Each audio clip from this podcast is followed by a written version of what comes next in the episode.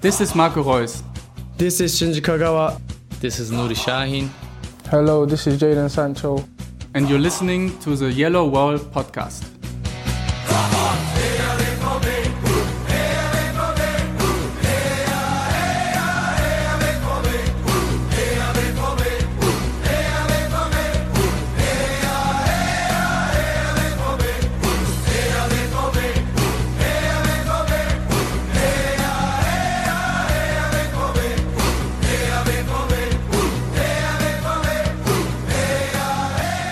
Hello and welcome to episode 319 of the Yellow Wall. I'm your host Stefan Buczko and today we will talk about Borussia Dortmund's 1-0 against SC Freiburg billionaires who have been alleged to have been conceived in the red light district and we will preview Saturday's Topspiel against Borussia Mönchengladbach and for all that and more joins me Matthias Zug from Germany, this time from Telgte in the Münsterland, who is uh, with me now on his uh, trip in Germany. Hello, Matthias. How are you doing? Hey, Stefan. I am doing well. Uh, so yeah, I'm I'm on location. We're always authentic, and that's why the audio quality probably isn't quite like it usually is. But uh, it's great to be back. Yeah, it's it's great to have you on here. There are obviously a lot of things to discuss this week. Thorgan Hazard, Hazard for Sancho! Who takes those chances so calmly, so well, so emphatically. Jadon Sancho's season gets better and better. 14 goals, 14 assists. Dortmund added another game to the now 18 game unbeaten streak against SC Freiburg, now 15 wins and 3 draws, and uh, only one loss in 20 home games. I just have to add plus one to the stats that I still have from my last show notes here. Um, Matthias, I, I thought this game was uh, very exciting in the sense that uh, Dortmund made it very exciting in, in the end. But um, you know, three points are three points. I guess is the is the major takeaway here. Um, what are your thoughts on a, on a game that uh, is probably not one to remember?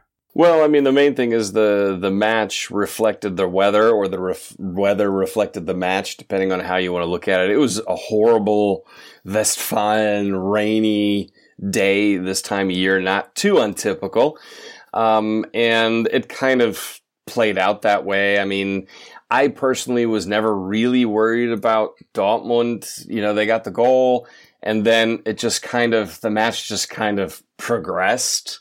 Uh, Dortmund had a few opportunities. Freiburg, I guess, kind of had a couple of opportunities, though.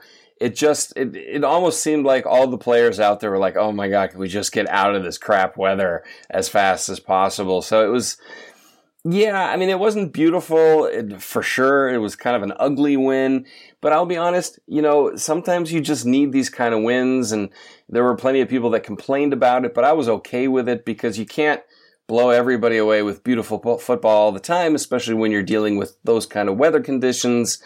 Um, I'm okay with it. I, it's not a match I'm going to remember because when you and I were shooting messages back and forth on WhatsApp, I think I even said, yeah, I don't even remember the match that well. so I kind of had to go back and, and revisit it a little bit. Eh, you know, it's three points. That's all that matters when you think about some of the other stuff that happened that day, uh, I think the match being uneventful might actually be a good thing. Yeah, I mean, there were a couple of uh, hairy situations for Dortmund, and uh, I felt, uh, you know, there were moments reminiscent of the times when Dortmund would throw away their one nothing lead or or their their one goal lead, where they just ceded possession and got very defensive and uh, you know uh, it's it's never a good thing to to see Dortmund play like that but they uh, got out of it unscathed. I think the biggest scare was when Lukas Piszczek had to clear that one ball off the line when he made a positional error at first um, but that's about it. I think Nils Petersen was the one uh, who could not really place that header in a way to, to score. Otherwise, Freiburg had a lot of promising attacks that yielded in uh, relative little danger for Dortmund and for Bürki's goal. So um, I think Jonathan Schmid had a, had a shot that could have curled in, but in the end was wide, and that's pretty much about it. That I really, um, yeah, Remember, Freiburg had 13 attempts to Dortmund 16, um, 11 to 8 from open attempts. and uh, you know there were a couple of set pieces um, that that could have been yeah dangerous but weren't. Um, what I really uh, you know ob- observed and maybe not the biggest positive. I I must be frank is uh, the reintroduction of Julian Brandt. Um, he played um, ahead of Emre Can and Axel Witsel then in this uh, throw three man attack next to Jadon Sancho and uh, Hazard because uh, Erling Haaland, uh, I think he had a stomach bug midweek, so uh, you know it was good that he didn't start. But I could feel that the defensive intensity dropped with Brandt back on the field, and uh, I honestly have to say, on on the one hand, um, I can also see that this team is a little fatigued by now, and I'm a bit worried about the week that's coming up because it's a very big week. But um, it's interesting to see, um, you know, despite all the praise that we've heaped on Julian Brandt, that um, after um, very solid defensive performances, um, that if you add him you can see in certain situations with just his lack of, of adding pressure and just this, you know, casual jogging around and, and not closing down spaces sometimes, uh, opened up the situation for Freiburg where, uh, other, other times, uh, opponents wouldn't have had it this easy to, to play through a certain space on Dortmund's own right side. So, um, that's maybe the, the only negative point for me in, in this game but otherwise, um, yeah, it it was you know the entire team wasn't uh, on on the same level as they were in other games. But I would say that's okay. Um, we are seeing Bayern going from strength to strength. But that being said, they also had this very shaky three to two win against Paderborn, and they were nearly eliminated from the German Cup against Hoffenheim in the last minutes. So it's only natural and happens to the best teams so um, while you can be frustrated with with such a performance, I think um, the main takeaway is really that Dortmund come away with the three points. So um, yeah, and I mean, after saying that Julian Brandt didn't do his best uh, defensively, maybe um, he had a crucial hand in the goal. Um, with his first touch, uh, a nutmeg against, I think it was Lienhart, and then finding Hazard, who then, yeah, slotted it over to Jadon Sancho, who then got his, I think, his 14th goal now, which is crazy. Uh, so yeah, I, I think we can all be happy with it. Emre Can finally got booked, and uh, yeah, that's pretty much it from from the football that happened, right? Yeah, it, it was just kind of one of those days, and and given the other things that transpired off the pitch, um, they're, you know, and I think that's, that's the natural thing to, to start talking about. You know, the, the match got stopped and I didn't know what was happening. Uh, I, I didn't, I didn't catch it. I wasn't really listening to the German reporter that much.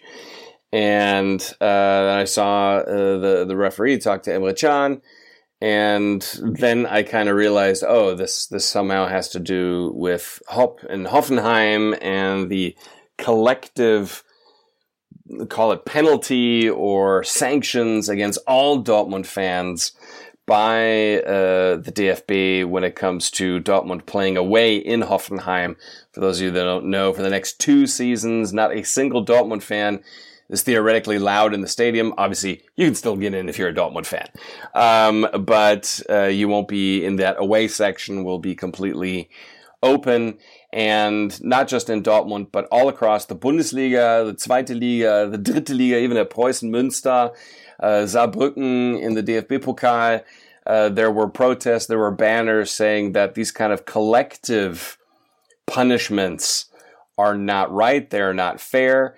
Now, obviously, there were uh, issues here. There were issues specifically also at Borussia Mönchengladbach previously, and then Bayern München at the match uh, with their ultra group, the Schickeria, and that showed Dietmar Hopp uh, as a you know in the crosshairs, like you're looking at him through a rifle scope, and then uh, calling him a Hurensohn, which is basically a son of a bitch. And uh, that led to uh, well in Dortmund, it just led to a pause. In at the Hoffenheim Bayern match, it led to a total freakout session by the Bayern people, call it as you will. Um, and so, yeah, that's definitely been the topic of discussion here for this last week here in Germany. That's for sure.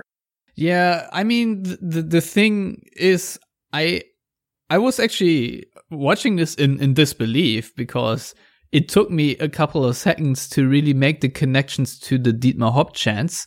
Um, that sort of crept up on me, but at first I, I, thought there was something else going on because um, this is really unprecedented. Um, the FIFA has a three step protocol that basically says that referees have the authority to stop a game in uh, cases of racism and uh, discrimination and and such things. Um, I, I think the FIFA protocol only really explicitly states racism, and the German FA, the DFB, have tweaked it to make it a bit more broad for discrimination. So basically, um, you know, FIFA says if there's homophobia, racism, and sexism, then referees have this three step protocol and the German FA has, has broadened it a little bit.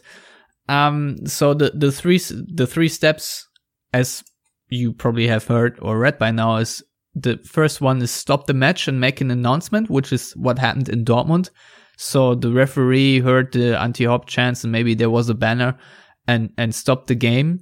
Uh, but the, the, the weird part in Dortmund was that the chants have already subsided and it was already done with that subject and then came the interruption and then the stadium announcement and obviously uh, that meant that you know people chanted anti Hopp chants again. The second step is suspend the match and make another announcement. Um, by suspending the match that means uh, all players leave the field and, and, go back into the locker room. And uh, basically it says it's a final warning. If uh, whatever infringement is occurring proceeds, then uh, we will abandon the match, which is the third step. And this is almost what what happened in Hoffenheim uh, with the Bayern game, who were six nothing up.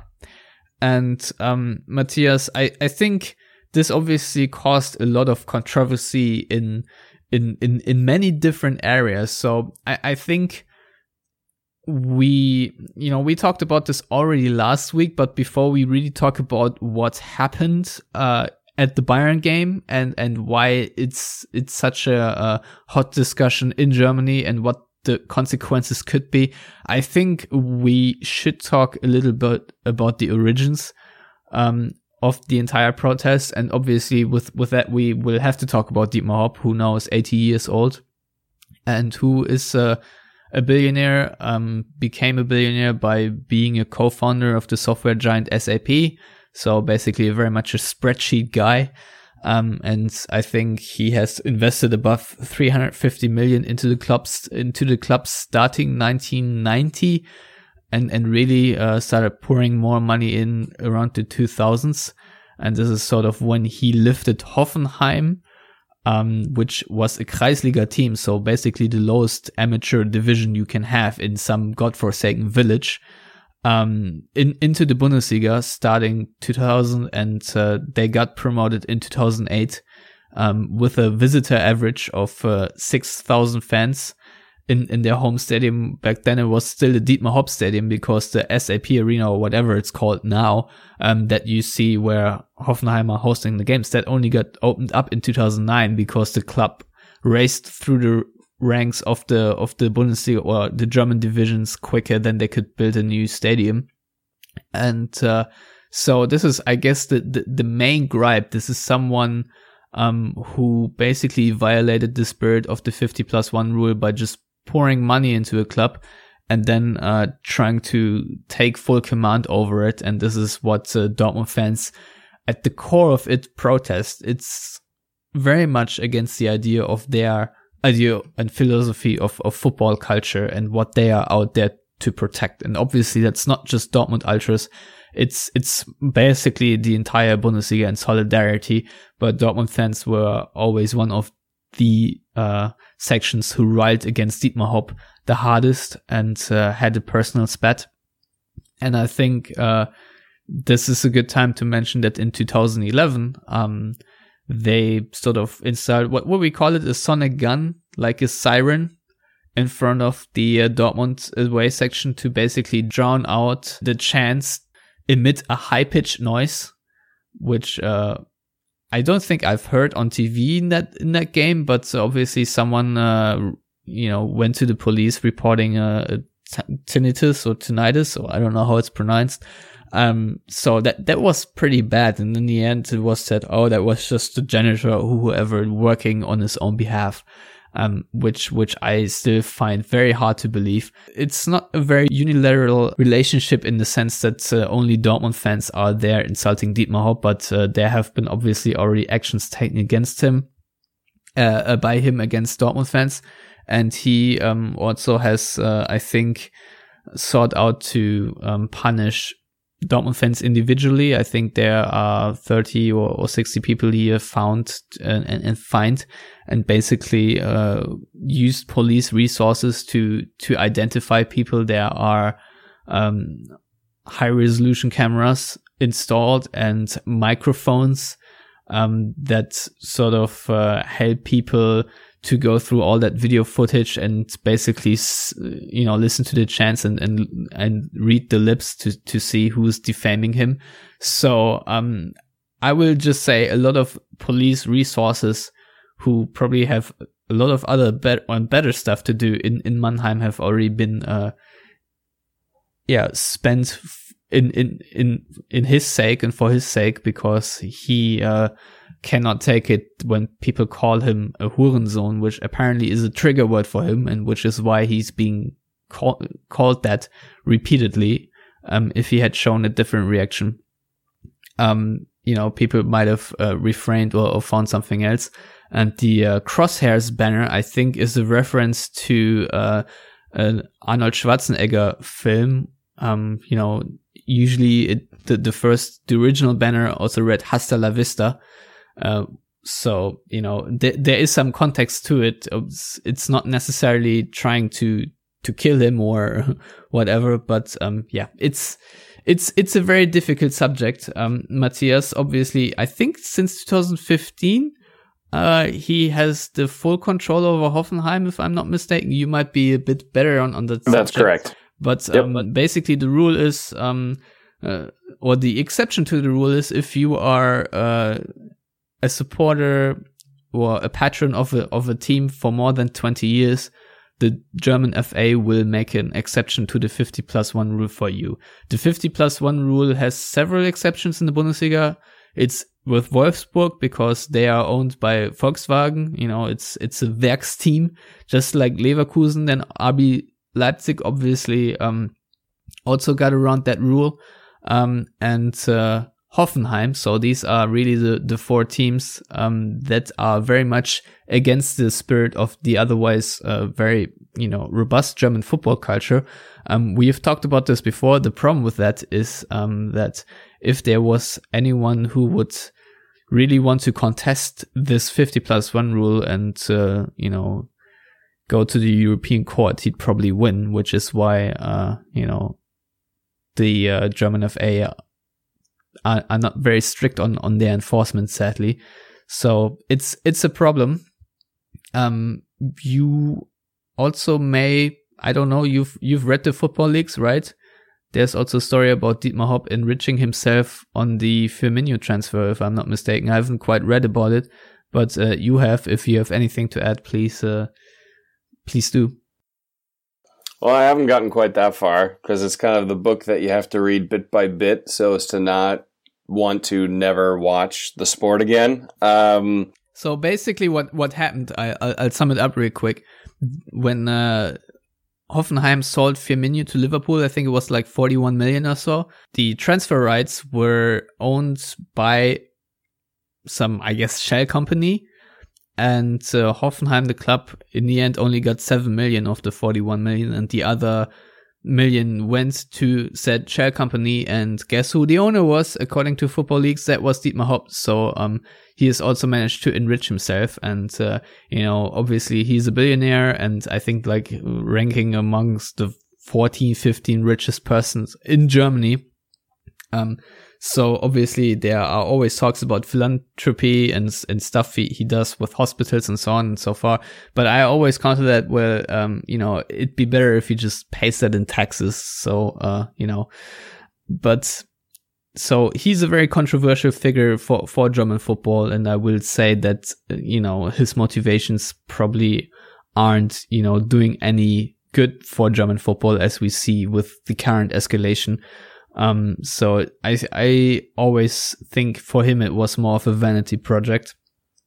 But as you've said before, um, this entire saga is not about Dietmar Hopp in the first place. It's secondarily about Dietmar Hopp because he he is the one who, who, who forced the DFB to sort of collectively punish Dortmund fans. And I think this is what the, the bigger protest is. And other ultras of other clubs, as you said, Gladbach had something uh, on on last week already. Um, you know, they see okay, if it happens to Dortmund fans, it can also happen to us. And the the protests really are against the collective punishments. And the Schickeria's banner said basically that the German FA broke their word and that uh, Dietmar Hopp remains the son of a whore. So this is basically what was said. And then an, another uh, section um, held up another banner after the initial match, uh, yeah, su- suspension or, or the, the first stop of the game. So they escalated it. Um, and I, I guess the, the, the main problem for us is not only that there is collective punishment in the first place, because I think that's a un- un- unconstitutional thing to do. Uh, and, and B is just very unfair and doesn't really solve the issue. And the other thing is obviously uh, how officials reacted. You know, seeing then Rummenigge and Hopp basically standing on the sideline and and clapping there um, is is all quite uh, a, a, weird way. And basically, um, yeah, seeing a double standard of of where uh, people react to defamation and where they don't. And I, I think this has been the main gripe. Um, so, Matthias, how do you view this entire ordeal that then took place in Hoffenheim with Bayern Munich and uh, the the overall reaction in, in the media and, and elsewhere? Well, I mean, first of all, in general, I'm against collective punishments. Um, I mean, just take it from parenting standpoint, it tends to not get the full message across, but actually creates resentment. Uh, obviously, we have collective punishments like uh, not allowing dogs in parks. People don't pick up after them. Where after a while, okay, you get that because there's more to it. But I, you know, when it comes to this, just just basically treat all Borussia Dortmund fans as a monolith. And I hate when people treat people as a monolith. Say these 20 people or 100 people represent 80,000 people that go to a stadium or whatever. And that, that, I've always had an issue with that, no matter what it is. I don't think one small group of people represents an entirety, be it a group of fans, a nationality, uh, ethnicity, a religion, you name it. So, that being said, um, I, I echo the sentiments of Michael Zorc, who today also said, you know, collective punishments are a problem. Um, and that, uh, in my opinion, the personal insults and attacks, I'm not a fan of against Dietmar Hopp as a person. I am 100% in favor of attacking the construct behind Hoffenheim and RB Leipzig. Uh, in particular, RB Leipzig, because that's even a little bit different than Hoffenheim. At least Hoffenheim was a club. I will have to completely disagree with you. I played Kreisliga, and it's not just villages. So we'll we'll put that out there right away. No, um, I'm not saying it's just villages, but I'm saying it was Kreisliga in a village. I know, I know. Hoffenheim is like, I mean, that's that. It's a village um, by German legal standards. Uh, how we love defining things, and it's definitely a village, but um, you know, there, I'm also not a fan of whataboutisms, but in this case, I will apply a whataboutism. Where are these reactions? For for instance, I think it was uh, Torunarigha when he got racially abused in Schalke. Uh, w- where was this? I mean, maybe the referee didn't hear it, and this was based on the referee's action, but it seems significantly more orchestrated and organized by the DFB and club officials. Like they were waiting for this to happen. Otherwise, Um, it would have happened in in Dortmund. Correct. Correct. And the the issue I have with how extreme Bayern, specifically the FC Bayern bosses reacted, it bothers me because it's like really you're going to take a stand and preach about decency as a club that takes a ton of money from Qatar as an example, uh, whose president isn't nec- wasn't former president. I have to say that now with Uli Hoeneß wasn't necessarily the paragon of virtue. Let's put it that way, mildly. And and it just it struck me as incredibly arrogant the way they reacted. I think the way um, Michael reacted was was actually I'm not going to say perfect, but it was as close to perfect as you can get because he said, "Listen, these personal attacks they have to stop. It doesn't help anything because." And he didn't say this, but I'm going to put this in there. Now you're talking about what the way you said things and not why you're saying it. And you lose the argument that way. And that's something I even tell my kids. If you're screaming at someone, they're not going to hear what you're screaming about. They're only going to hear you screaming and they're going to go into defensive mode.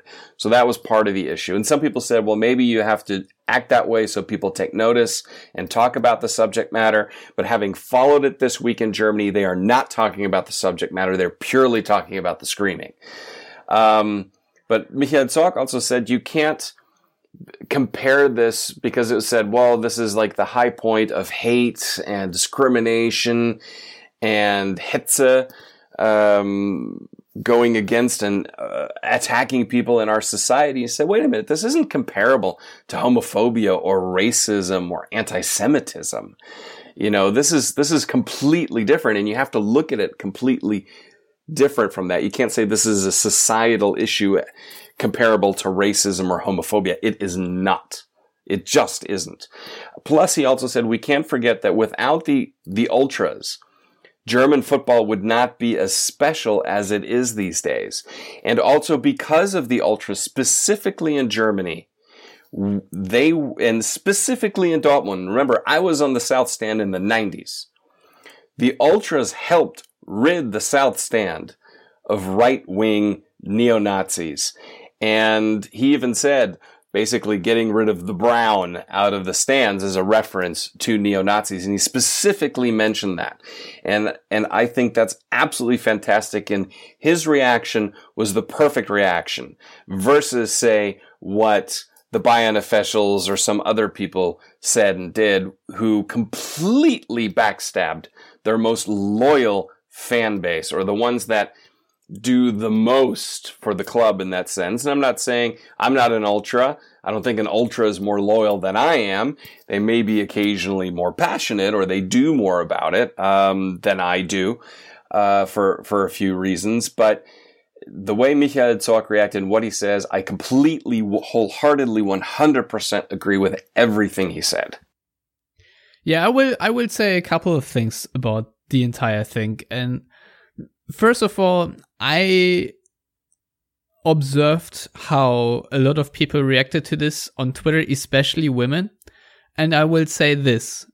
Um, I hated that this particular incident was sort of the tipping point for the DFB to implement their three step protocol.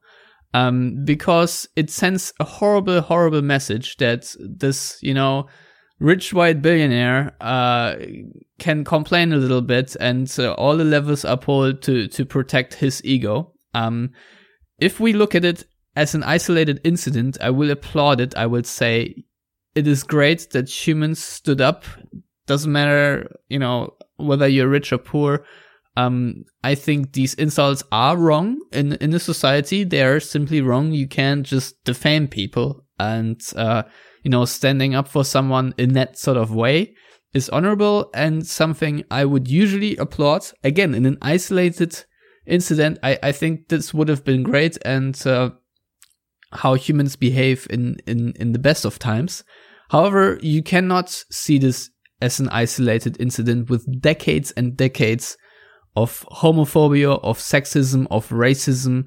As you mentioned, um, you know, there are Nazis, uh, trying to use the football for their own purposes. so, um, you know, if you think about all the very sexist banners you have read, and you're a woman taking all this in and basically saying, okay, this guy is is being protected now, but I never was. I think this is a horrible message because that the German FA sends you the signal is you to us you are not as worth as as this one billionaire. And if you're a, a queer person and uh, you know you have read endless and countless banners that have had homophobic contents, the same, you know, the same message is you are with your que- queerness and you know you are not as worth as this one billionaire i think this is the initial message that this particular tipping point sent and i think this is a very horrible message to send to people who really bore the brunt through all these decades. So um this this is the first thing. And i think the second point really is um, the indifference in in the media coverage we've seen from the Aktuelle Sportstudio in in Germany and and in general um, toward um, the ultras and, and the Schickeria. And um, in that particular vein, I will just say that um, we all would not know who Kurt Landauer was, that he was a Jew, and that he was persecuted by the Nazis. Um, and he obviously is the founder of Bayern Munich. There were very smart people uh, in the Schickeria and in, other ultra groups at in in uh, Bavaria who sat down and, and really looked at the club's history and and how it comes and how um, basically you know Bayern was created by a Jewish person and how um, now the relationship with Qatar um, really flies in, in the face of of all that.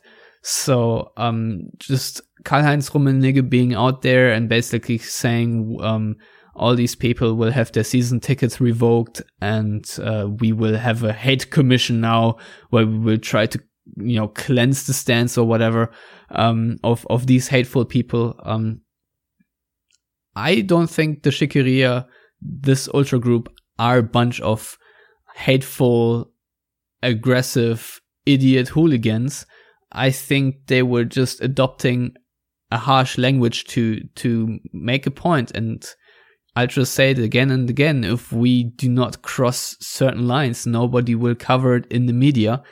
Um, this is obviously um, a gripe they have said for, for so many times. And I think it is very sad to see um, a Karl Heinz Rummenigge to, you know, not, not have the, the, the sensibility about this issue. And I'm glad that Michael Zorc has it and, and, and said it much better. But, um, you know, this entire meltdown in Munich and, you know, Bayern players then celebrating hand in hand together with the Hoffenheim players in front of, um, the, the Hoffenheim stand in this very obscure 13 minutes or 16 minutes or however long it was of players just passing the ball around. Um, so the match wouldn't get abandoned and uh, Bayern wouldn't lose, I think, 2 0 or so on, on the quote unquote green table. um, yeah, it's it's all been very weird, and I think uh, the reaction uh, was was much overblown, and obviously, um, we don't know how this will develop in the in the coming weeks, and if there will be further consequences, and whether um, you know people in the upper echelons of the German FA will use this to really root out people and root ultras and, and ban them out of the stadiums and whether there, you know, is, is really little culture war that, that, that comes out of this or whether it all dies down. I think there's a massive question mark in, in which direction it is going and whether the German FA really wants to further escalate it or not. Um, I would say this, um, the banners overall throughout the cup matches at least, uh, you know, Eintracht Frankfurt fans and so, so on, they have been very clever. Uh, Frankfurt fans yesterday had a banner that said, Dietmar, you are son of, and then, you know, something that was veiled. And when they unveiled it, it said, of a mother with a little, uh, smiley next to it. So, um, that was, that was very clever, but we don't know, uh, how this will now play out when Dortmund and Gladbach play each other, for example, on, on, on Saturday. And there's a good chance that maybe this match will get abandoned. And then, uh, you know, all of because Dietmar Hopp felt a little insulted here and there, uh, you know, there, there's a massive disruption in, in a very exciting title race. So, um, this sort of hangs over our heads now a little bit as a Damocles sword. But at the same time, um, you know, ultras won't easily back down and, and, and give up in, in their fight against collective punishments. And I, I think the uh, German FA has already said that this is wrong and, uh, you know, will be used as a, as a big exception. So, you know, ev- everyone is now on their toes. And I think, uh, the German FA have brought a lot of scrutiny upon themselves, uh, upon themselves with, uh, with, with taking such harsh steps for things that are very usual. Um, as, as you said before the pod, you know, uh, political correctness was never a big thing in, in German football and we all strive to make it a, a more inclusive atmosphere overall. But, um, yeah, I, I, I'm, I'm just curious how, how it continues now in the next weeks. Matthias, how, how do you think it will go on? Oh, it's hard for me to say because I mean, I've been a proponent and a critic of ultras um, because sometimes uh, the behavior has been petulant and childish, uh, almost like well, that's, that's also sometimes because correct 15, 16, 17 exactly years old. Because exactly. sometimes they're just petulant childs. Correct. It is what it is. Correct. But at the same time, it's not a match only for them. There are other people in the stadium. So my hope is that it it's it's done with now. It's it's happened. We've had it.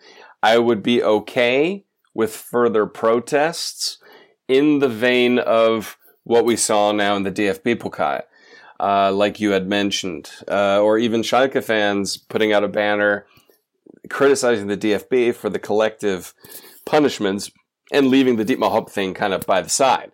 Um, knowing that they don't necessarily have a huge moral leg to stand on, but still, um, that that I would like to see uh, versus the other thing because then if the ref or the DFB decide to then crack down on that, then we have a completely different discussion as far as how much of an open and free democratic society we are at that point. Now I know a stadium is t- is is not open public ground; it's private property, so you get into a little bit of an odd uh, debate there when it comes to uh, where things stand in terms of legalities. But that being said, that's what I would like. So if it were up to me, if I could, if I could be the president of the Ultras, which I will never be because I'm like twice anybody's age, um, it would be great to be like, let's do another protest, but this time, let's not go there,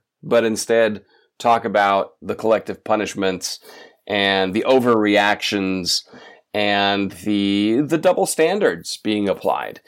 But then leave the you know calling someone an SOB or using crosshairs because I know they didn't technically mean directly to go shoot him but you know it could lead to some crazy person going that way so I would just as soon not do that and then focus on the actual issues at hand. That that's what I would like to see. So I wouldn't I don't want the protests to go away completely, but what I would like them to do is focus more on the matters at hand and the overreaction and the double standards at play, especially from Bayern people. Um, and then kind of move on and make sure that Dortmund don't lose the points because of that type of behavior. Yeah, I mean, it would have been quite funny had the Bayern match been abandoned and Bayern would have lost uh, 2 0 officially after being 6 0 up, just because Bayern fans were showing solidarity with Dortmund and that sort of deciding the title race. That obviously would have been a hilarious story from my end. but uh, no, in, in, all seriousness, and, and something uh, we have not mentioned yet, but um, th- there was one further development which I think we should at least mention here that, that people know that it's happened, and uh, the the police in Mannheim, which is the greater Hoffenheim Sinsheim area, um, they have started a task force. Ermittlungsgruppe Kurve, so basically the task force stand or whatever, and uh, they want to, um, uh, yeah, sort of uh, go go after people individually that are in in fan sections and uh, look for defaming things and and whatever and I don't know then ban them for the stadium or I don't know file criminal charges. I don't know what the what the end goal is, but um, I think, as I said before, um, I, this is maybe a bit of waste of, of police resources and uh, also a bit of an overreaction. So yeah, I, I, I don't know how you, how you feel about this. Um, I was on the Court of Sight podcast uh, from by run by ESPN earlier to talk about this, and they immediately jumped to the First Amendment. You know, if you if you defame someone, um, you know, should should the police then then prosecute people? Obviously, the laws in Germany are a little bit different, but but still, um, you know, it, it makes me feel very uneasy. Let's put it this way. So I I want to um hear your thoughts on on this uh, commission or whatever it's called. Well, I mean, nowadays we have commissions for everything to talk about everything. Um, I think it's also a little bit of an overreaction. Uh, but I do remember going through driving school here in Germany and uh, being told how expensive it is to flip someone off. And 18 year old me went, Really? I can get ticketed and pay a fine for flipping someone the bird? And yes, that is the way it is in, in uh, Germany. Uh, I'm not, I'll be honest, I'm not quite sure what the law is in the United States. In New York City, there would be a lot, in Philadelphia, man, people would be getting ticketed left, right, and center for flipping the bird. Um, so, uh, they're literally refer to the yeah, birds. Exactly. So it just, I've never quite understood it. Um, I understand, you know, we have that, that, that sentence in our constitution that the honor uh, of the person shall not be infringed upon, and obviously insulting someone does that, so you're technically in violation of the Constitution. Um, I think you have to kind of see how it goes, because obviously, if this leads to people, say, firebombing Dietmar Hopp's house, yeah, then then obviously, then we've got a massive issue because it's like chill chill out, people. Um, so legally in the in in the United States, it would be a little bit weird, but here in Germany, they have a legal they, legally they have the right to do that. If Dietmar Hopp says, "Listen, I feel like." I'm being hounded and singled out and my person's being attacked and that's causing undue psychological harm and stress to me and my family. And he pushes it and given who he is in society, um, I'm not surprised it's happening. Um, but do I feel like it's a little overblown? Yeah. Uh, but I'm not surprised that it's happening. But legally, if he pushes it, he has every right to do so. Yeah. So the um the the German the official English translation of the German Constitution um and the the first article and first sentence that you just mentioned is uh, human dignity shall be inviolable and to respect and protect it shall be the duty of the state authority. This this is how it all starts. So with with human dignity basically. And uh, I, I i i personally like that sentence. So uh you know i'm i'm i don't really have much against it and I will say this: Dietmar Hopp obviously has every right if he feels in- insulted and his character and his dignity uh, uh, violated. Then, um, yeah, I think he has a right to, to act upon it. I I don't want to, uh, you know, withhold that right from him. I'm I'm just saying it's it's all a bit overreactionary here and there, and uh, I think the double standard needs to be pointed out. And I also don't think that's uh, necessarily what aboutism. What aboutism, in, in my definition, is more of a uh, rhetoric, um, where when you are confronted with with uh, your own bullshit, you are just trying to point out other people's bullshit. But that's not really what what happens here. I think there are people um, who who literally just said, "Yeah, well, Dietmar Hopp, that's all nice and well, but what about me?" Um, so I don't, I don't think that's that's the defin- definition of whataboutism, but uh, we can we can discuss all that uh, in in I don't know length and forever. Uh, so maybe we should just move on to the Gladbach game, Matthias, which obviously um, is the first game of Dortmund's week of truth, die Woche der Wahrheit, where they play in Gladbach, then away to PSG, and then the Revier Derby. So this is make, make, make or break, break, break, basically for Dortmund. uh, I don't have any other definition. Gladbach right now in fourth place, but they have a game in hand and are only two points behind Dortmund. So theoretically, if they uh, can win the game against Cologne, which uh, is on the same day as Dortmund play against PSG, then Gladbach could leapfrog Dortmund unless obviously Dortmund win in Gladbach, then this is no longer possible. So it's a big game with, with big implications. Um, the league leaders, Bayern, are still four points ahead of Dortmund. Bayern, uh, Leipzig and Bayer Leverkusen both dropped points by uh, splitting the points last weekend. So second place is only three points away for Dortmund.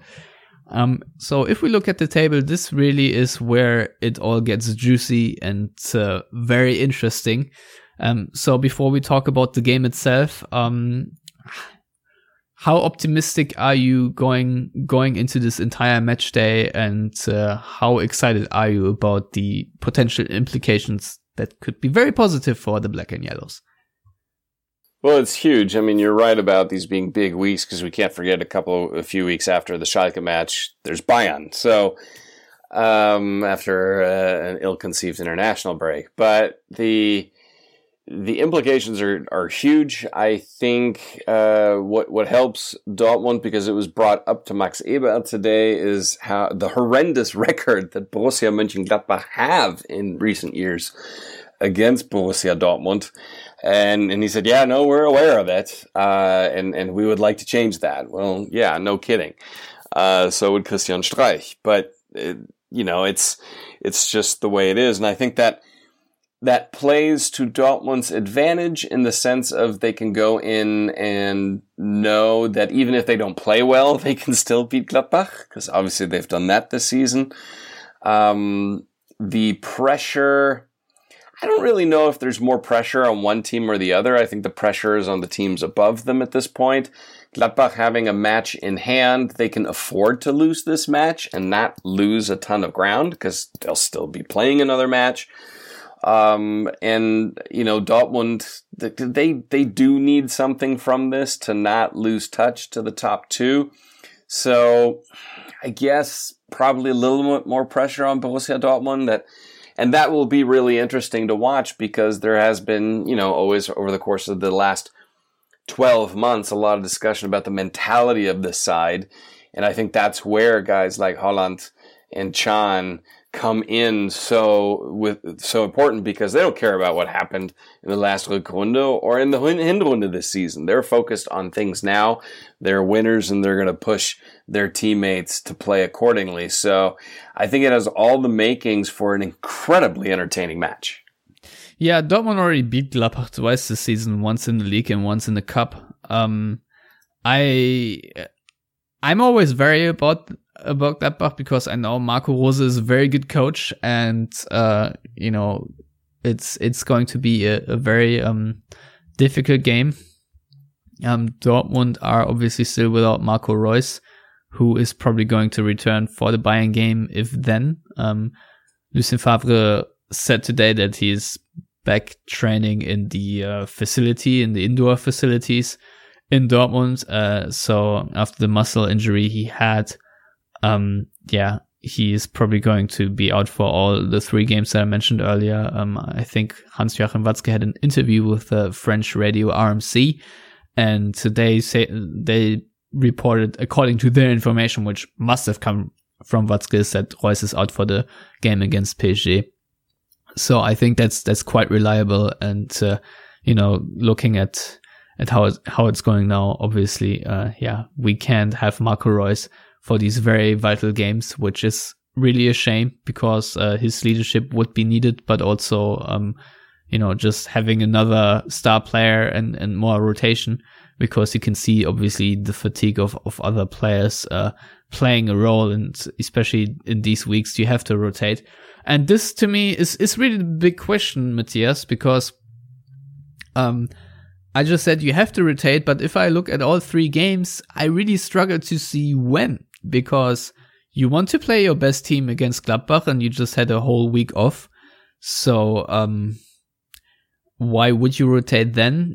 Then again, uh, you want your best team in Paris and you most certainly want your best team against Schalke. So I feel like the rotation will probably be dictated by the additional injuries that we can foresee uh, for now. Um, so what what do you think Lucien Favre will do?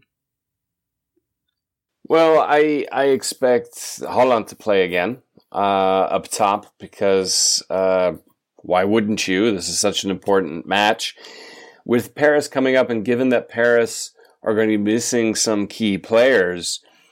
Uh, I wonder if that will play into his thinking at all as far as who plays, Witsel, Can, Brandt, you know, where, where that combo sits. I wouldn't be surprised if we see Witsel and Brandt against uh, Gladbach and then Witsel and Can against Paris. It wouldn't shock me if we see that. And then Witsel and Can again against um, Schalke, just because I expect the Schalke match to be very combative uh, given what I just saw Schalke try to do to Bayern. Uh, so very, very physical. So I that that's where I could see some rotation happening, but I mean, Lucien Favre doesn't even rotate within 90 minutes sometimes, i.e., using his subs. so uh, I wouldn't be surprised if we see the exact same, same team play, but I do expect Haaland to play. So as such, it depends on how they mix and match uh, in behind him. You know, are you going to have Sancho in there and Brandt, or Sancho and Hazard, and then Brandt in this in the double pivot with Witsel? That's going to be kind of the interesting thing to see. I think. Other than that, wingbacks, defenders, goalkeeper, uh, those will all stay. So uh, that that's that's really where I see the most likely scenario for a little bit of a mini rotation. But overall, I would say 80, 90% of the squad, we're going to see the exact same guys in the next three matches, barring, of course, as you mentioned, any unforeseen injuries. Yeah, here's the thing. So, uh, I would really like to see Axel Witsel to get a break. I think uh, he is fatiguing a little bit. Um, that being said, um, I think we have to talk a little bit about his role since Emre Can came in. I think um, what we see is that he roams more freely around. so basically, like, like an uncaged chicken, he now, uh, you know, pops up further up the field more often because he can rely on Can to play more of a holding midfielder. I, I really like this um, interaction because it highlights Witsel's strengths that he has, but sometimes uh, when he gets fatigued, he's doing that, but uh, with uh, not the same effect because he's just a little bit too late here and there. Um, I don't know if that's his his body fatigue or mental fatigue. I can't really uh, tell, but it's just uh, visible in, in some games here and there. So I am very intrigued in how Favre uh, wants to solve it. Um, the evidence of the last season and this season so far suggests that he just doesn't solve it and Witsel just has to play and play and play. Um, so yeah, um, I don't know.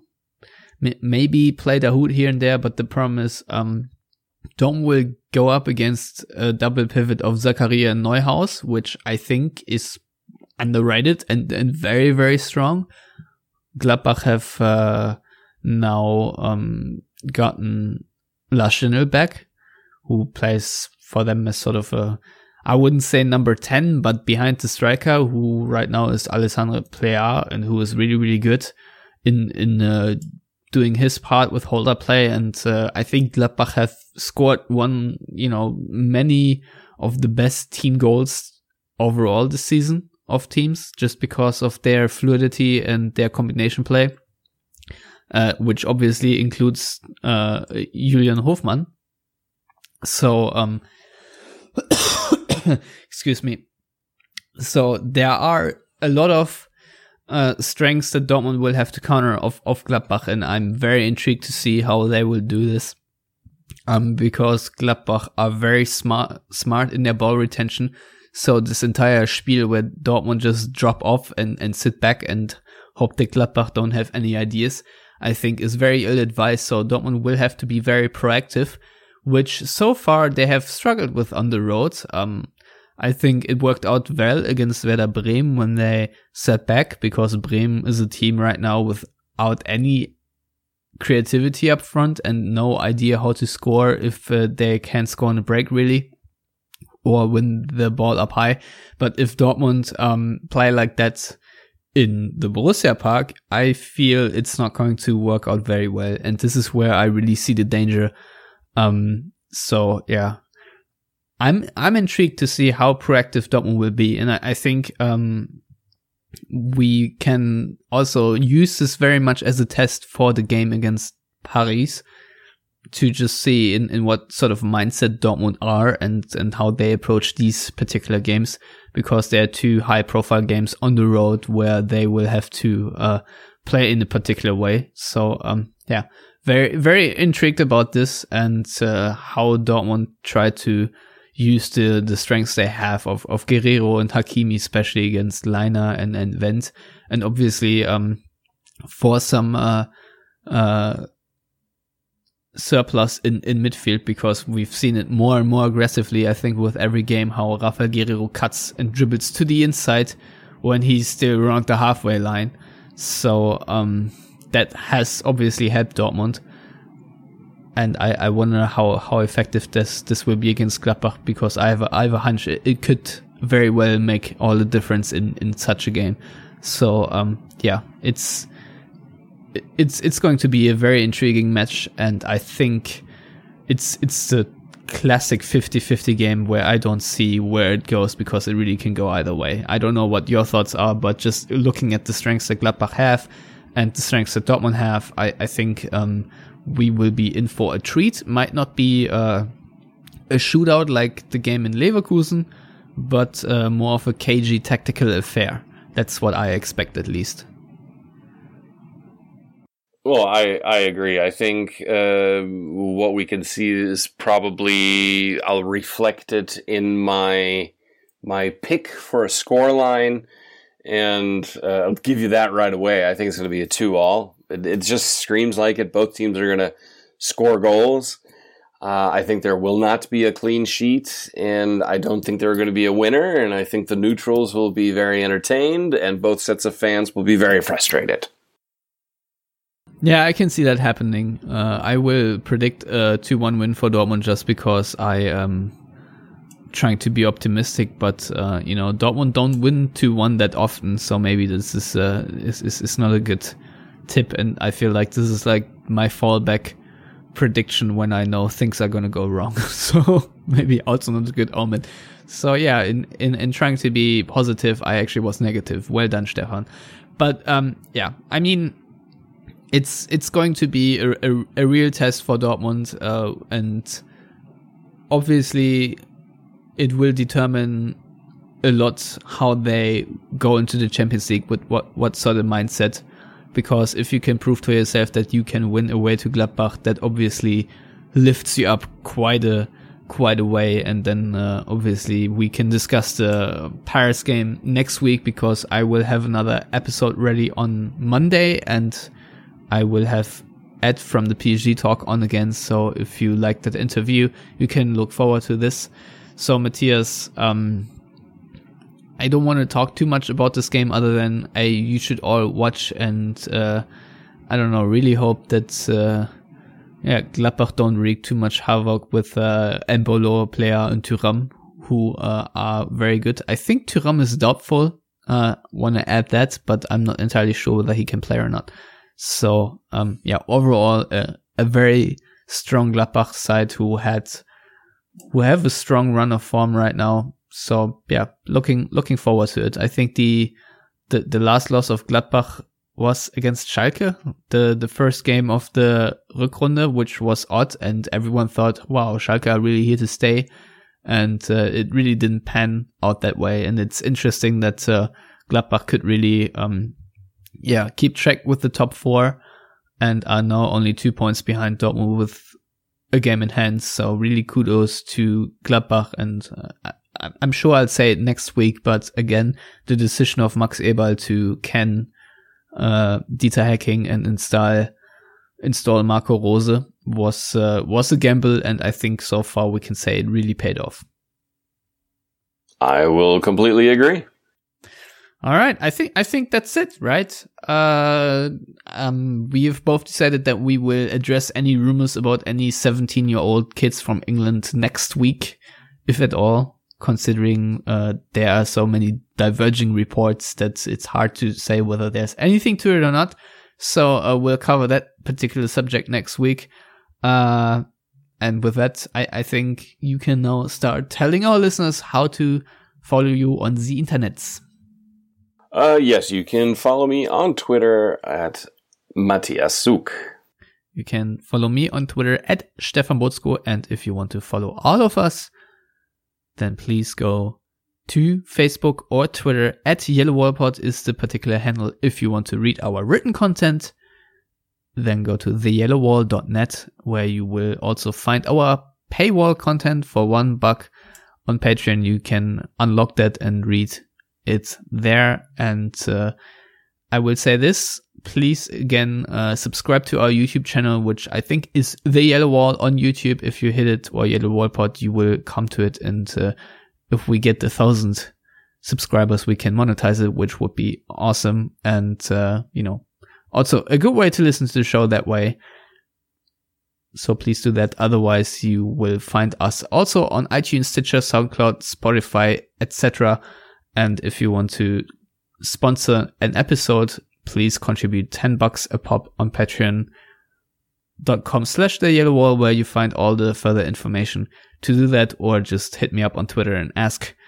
So that's, that's it for this week until Monday and then Thursday because we will have two shows next week because of the Champions League game, which I'm looking forward to now. I hope I'm still looking forward to it by Thursday. So with that all in mind, uh, as always, everyone out there, thank you for listening. Stay safe and goodbye.